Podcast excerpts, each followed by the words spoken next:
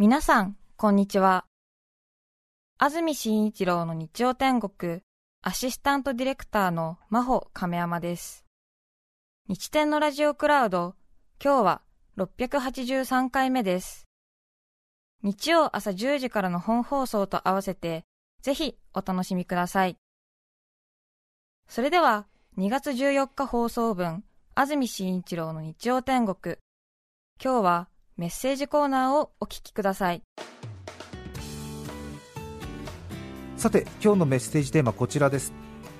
私の得意なこと。横浜市都筑区のあさとさんからいただきました。ありがとうございます。女性の方です。ありがとうございます。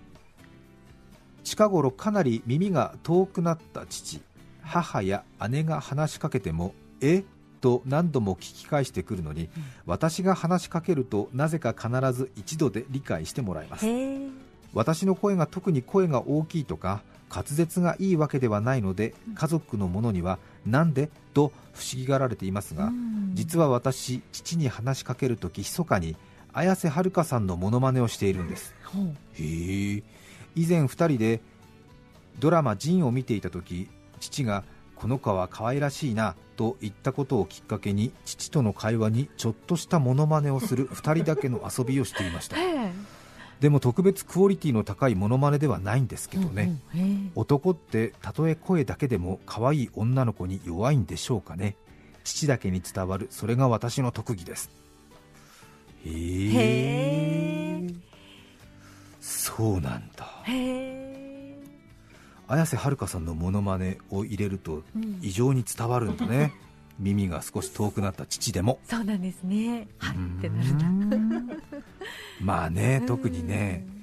そうそう。聴覚とかって結構勝手なもんだからね。そうなんですよね、うん、本当に都合のいい話が突然聞こえなあ都合の悪い話が聞こえなくなったりしますからね。そうね、うん、だからちょっとやっぱり自分の好みの女の子の喋り方だとこうグッとね理解力が高まるんだよね。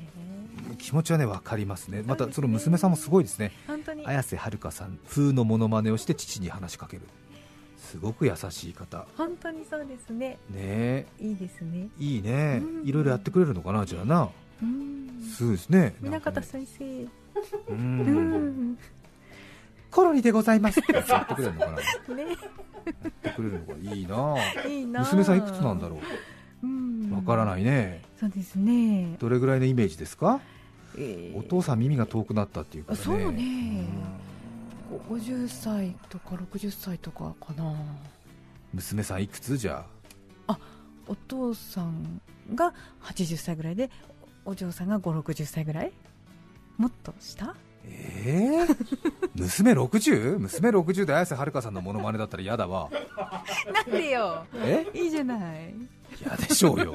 嫌だとは言わないけどイメージ的にはお父さん60で娘33ぐらいだったらほのぼのしてるけどさお父さん90で娘72ぐらいでさいいじゃない。コロリでございますとか言ってたら結構きついよ。じゃない。まあ怒るかもしんないけどでも本当のことだもんな。そうだよ。ずっとおべっか言ってるわけにいかないよやっぱり70近いご婦人が綾瀬はるかのものまね聞きとしてやってたらちょっときついわ。面白いよ。面白い。そういう70代いいと思いますけどね。面白いで片付けてると後でひどい目に遭いますよ。そうなんだ。そうですよ。気をつけます。愛犬はシーズーさん48歳女性の方ありがとうございます。ありがとうございます。私の得意なことはある一瞬だけ女優スイッチを入れられることです。以前皆さんの投稿で胃のバリウム検査の時ダンサーになるというお話がありましたが 私はしつこいセールス電話がかかってきた時女優スイッチが入ります。ほとんどの送用電話は結構ですと言うと電話を切ってくれるのですが中にはなかなか引き下がってくれないセールス電話があります。ああそうですね。そんな時あまた監督が私がどれくらいアドリブに対応できるか試しているんだわと思うのです。相手奥様はいらっしゃいますか？私奥様はしばらくお戻りになられません。相手いつ頃お戻りになりますか？えー、数ヶ月は戻られないと伺っております。この辺で相手が怪しがります。それでもここで普通の私に戻ったら主演女優にはなれません。相手失礼ですが今お電話に出られている方はどなたですか？私、うん。あ私でございますか？留守を頼まれたものでございます。あ今頼まれた天ぷらを揚げている最中でして 切らせていただきます。と言って電話を切ります。そんな時はだいたい市原悦子さんの家政婦姿が浮かんでいます。あらやだ。って書いてますね。そうね。いいですね。ちょっとねね芝居。あんまりでもうん。芝居しない方がいいっていうなんかそういう消費者なんとかセンターの人言ってましたよなんか。あそうなんですか。うん。そういうところからちょっとほころびからつけ込まれたりするの？わかんないけどまああセールス電話の場合はわかんないけどね、あのはい詐欺電話の場合はもうすぐ切った方がいいっていうよう話になってましたけどね、へー。えーいや面白いですけどねね。ちょっとね。こういうね確かに、うん。続いてこの方はあラジオネームサインコサインカプサイシンさんありがとうございます。ありがとうございます。この方最近特に今年になってから必ず投稿してくださってて私注目してるんですよね。うん。なぜかというとこの方はある有名な雑誌の編集者の方なんですよね。はい。言っちゃおうかな？言っちゃダメか？個人情報だもんね。言っちゃうか？言っちゃうか？いいか？同業者？ん？言ダメか？わかんないうん。微妙なとこだけど。なうん。あダメ？言うか。言ってみるか。小学館の小学1年生っていう本ありますでしょ？ええ。あれの編集部にお勤めなんですって。言っちゃったわ。わあピッカピッカの。ごめんごめん。ピッカピッカの、えー最近ねなんかあの番組をねうん。あの出版社の編集の方が何人か聞いてくださっててええ。なんかちょっと自分の腕試しなのかね自分の雑誌名なんか書いて送ってくださるっていうちょっとそのなんか自意識過剰的な投稿の仕方してるから ちょっと今度出版社対抗でやってみようかなと思ったりもするんだけど。ですって。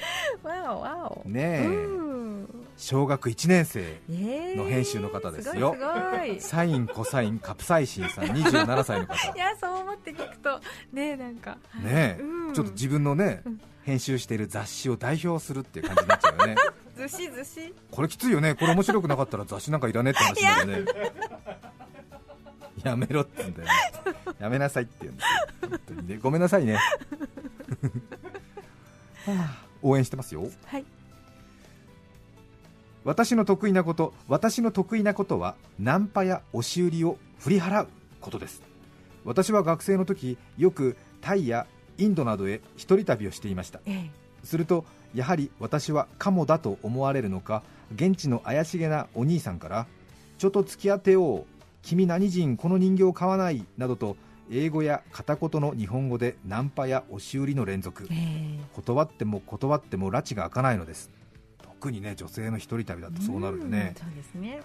そんな時私はそんな彼らにジュゲムをお見舞いします。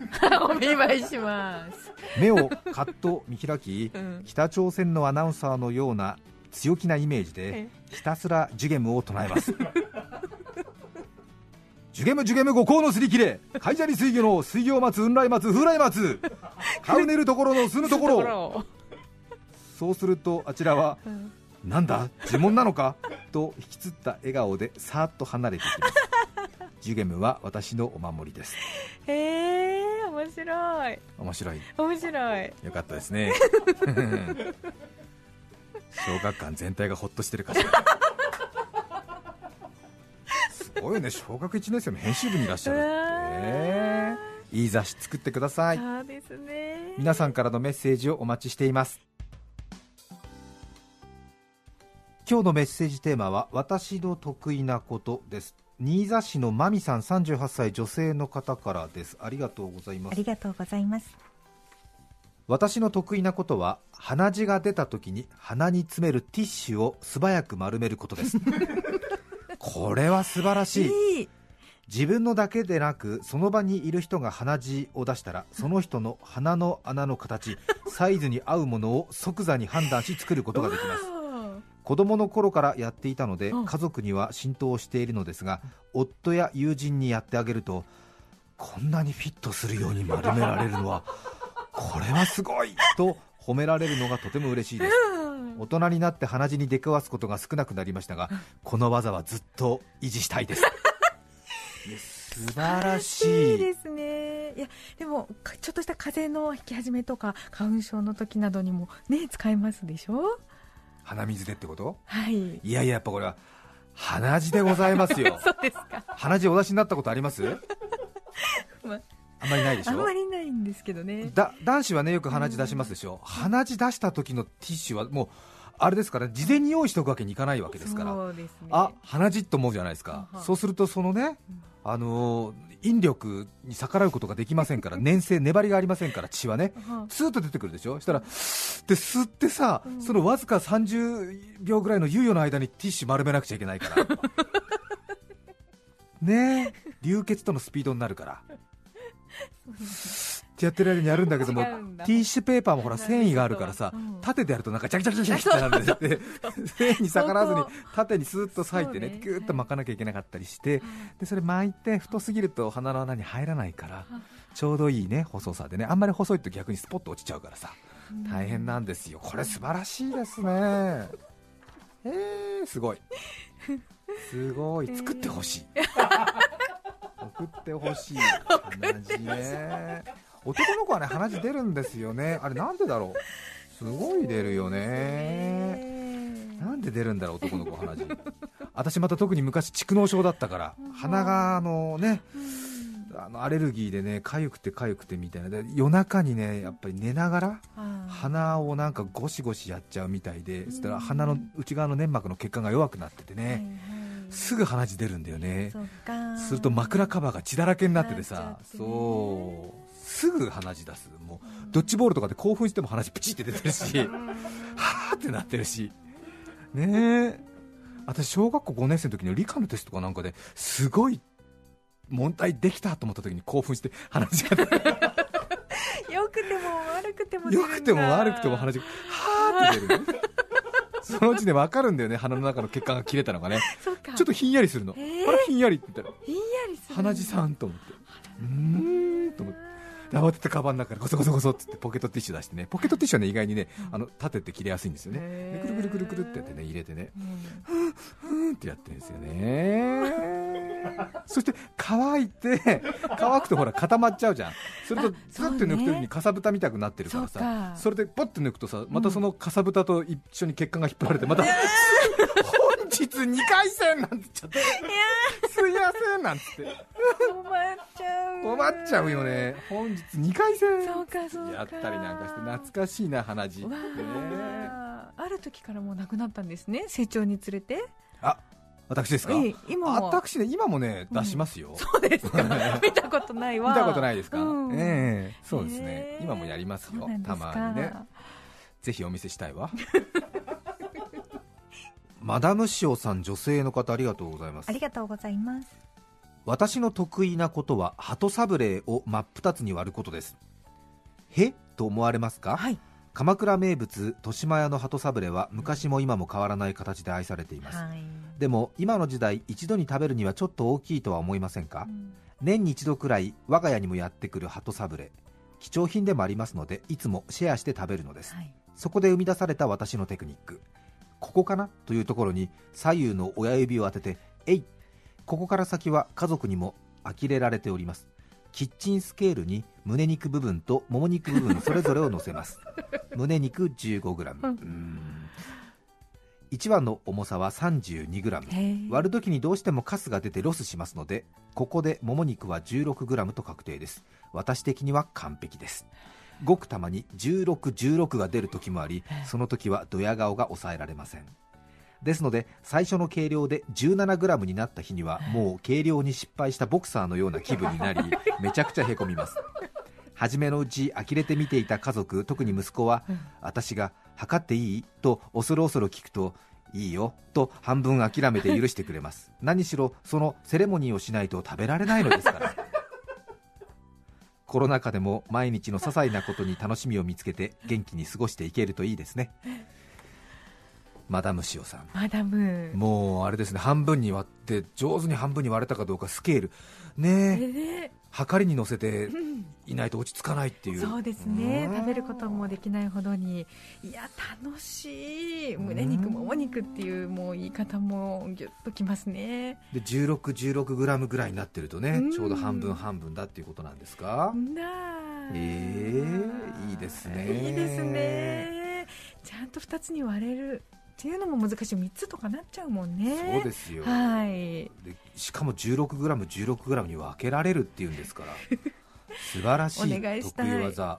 本当ですよね、うん、もうだからあれですよね。鎌倉のなんか売店の前とかでなんかそういう なんていうの？小分け屋みたいなことやればいいじゃないですかね。なんか一つはいらないけど半分はいるみたいなさ。そういうね金券屋さんみたいなのあるでしょ？回数券バラで売りますみたいな。そういうなんか鳩サブレ半分だけ売りますみたいな。割屋。割屋怒られる。やめてください。うちの前でやるの割やみたいな。え？なんて。いやうちは豊島屋公認の割合ですからなんつって。手数料はもらってませんからなんて。2月14日放送分安住紳一郎の日曜天国。それでは今日はこの辺で失礼します。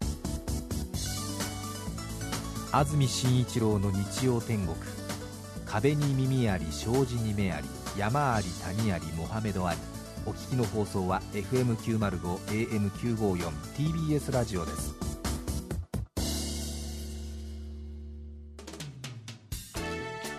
さて来週2月21日の安住紳一郎の日曜天国。メッセージテーマは「私のお気に入り」ゲストは高島千佐子さんです。それでは来週も日曜朝10時 TBS ラジオでお会いしましょう。さようなら。安住紳一郎の TBS ラジオクラウド。これはあくまで試供品皆まで語れぬラジオクラウド。ぜひ本放送を聞きなされ954905